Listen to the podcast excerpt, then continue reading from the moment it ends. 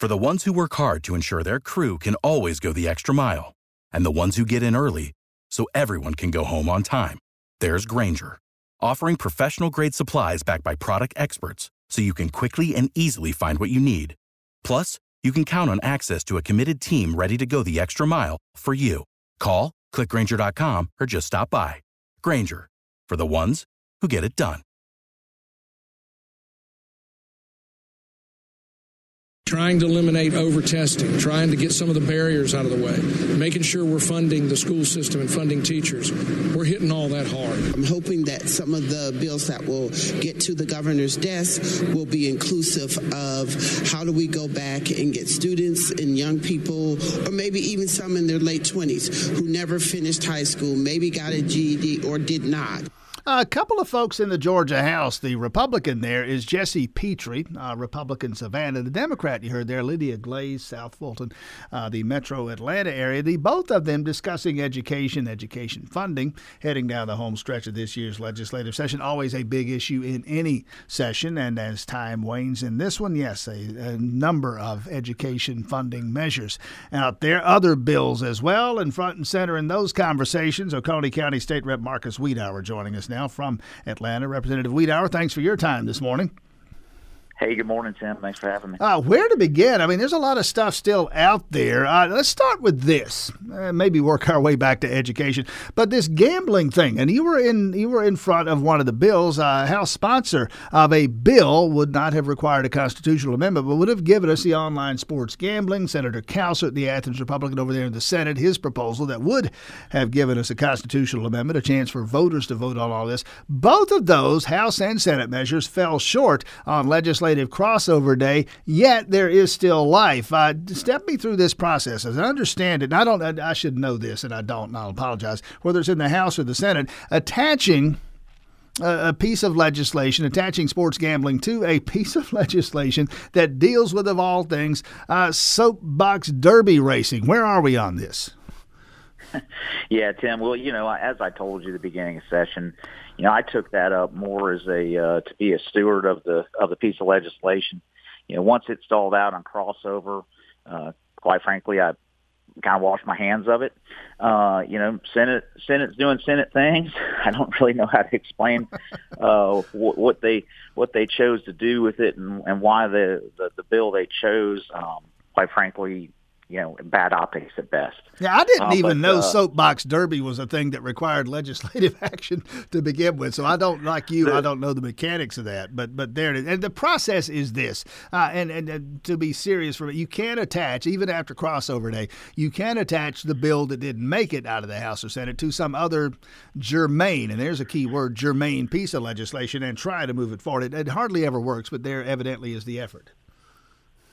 Sure, exactly, and you know they they look for code sections that are similar and um you know it it it obviously happens. Um you know and these are the things and going into day 37 today that you got to watch for.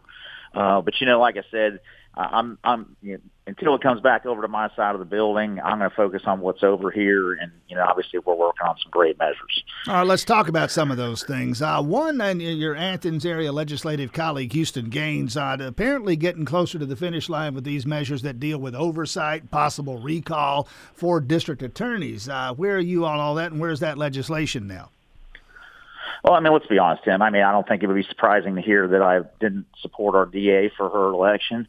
Um, and uh, but at the same time, in my wildest dreams, I never imagined it would be this bad.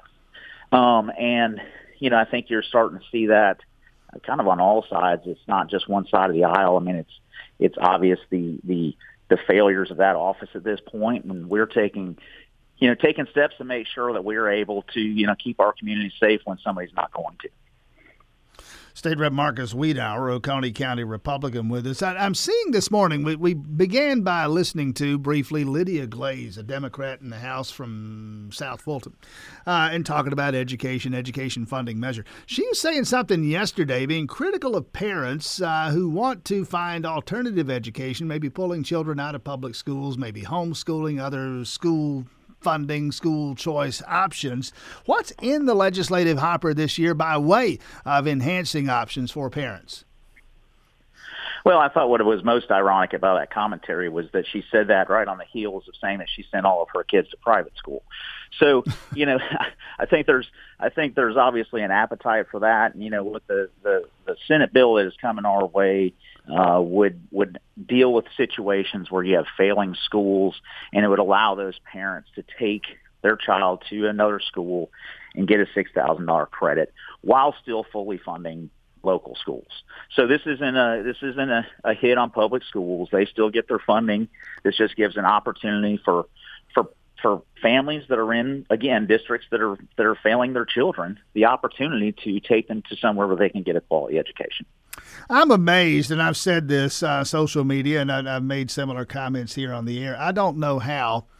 Uh, on one level, I don't know how this is even controversial, but but suddenly, here in 2023, to be against, to oppose the castration of young boys is to somehow, in some people's eyes, be a radical extremist. Now, I know you folks up there working on legislation that would protect our children. Not adults, they can do what they want, but children from irreversible surgeries, medical procedures. What's the status of those bills? No, you're you're exactly right, Tim. It's a head scratcher. Um, I, I, I can't really comprehend some of the arguments that get made down here. Um, you know, I've got a lot of respect for my colleagues across the aisle, but when they're when they're arguing that a child should be able to to to, to take a step like that at an age, uh, and then turn around and say that those same kids aren't mature enough to get charged for certain crimes, right? It's it's uh, it's an absolute head scratcher, but uh, you know that bill is going to be over in the Senate. I think maybe as poss- possibly as early as today. Um, as far as uh, you know, we passed it back out of the House. There were some tweaks to the language, so it heads back over to the Senate for an agree disagree. State Rep Marcus Wiedower. Okay, that's that's the bulk of my list. What's on yours now? With only what four working days left in this year's session, what are you looking at down the home stretch? Well, you know, Tim, I think with the the new role I took on in appropriations, um, that has really taken a huge bulk of my time. Uh, you know, the one constant one one thing we have to do constitutionally is pass a balanced budget. Uh, you know, we're on the home stretch there. Uh, you know, I was fortunate enough to get some things back home that we're trying to keep in there for, uh, you know, when it, when it's sitting over in the Senate right now. My understanding is they'll take up they'll take up their version of the budget possibly as late as Monday, which is day 39. So we're really going to be uh, really going to be cutting it close, um, but looking forward to getting that across the finish line. Uh, but like I said, that that uh that has taken a bulk of my time down here this year for sure. All right, you mentioned some bringing some money back home. What specifically, if anything, uh, you can specify here in a couple of minutes? Yeah, no, um, uh, you know, a couple of great, great things. Uh, you know, last year we were able to get, uh, I think it was four million dollars in the budget. Uh, that's going to relocate the drivers uh, DDS off of uh, 29 up there in Athens and put, give them a new facility out on 316. This year we were able to add to that to be able to also put Georgia State Patrol a new post out there. If you've been out to DDS lately, it's a it's a rough building. It's been there a long time.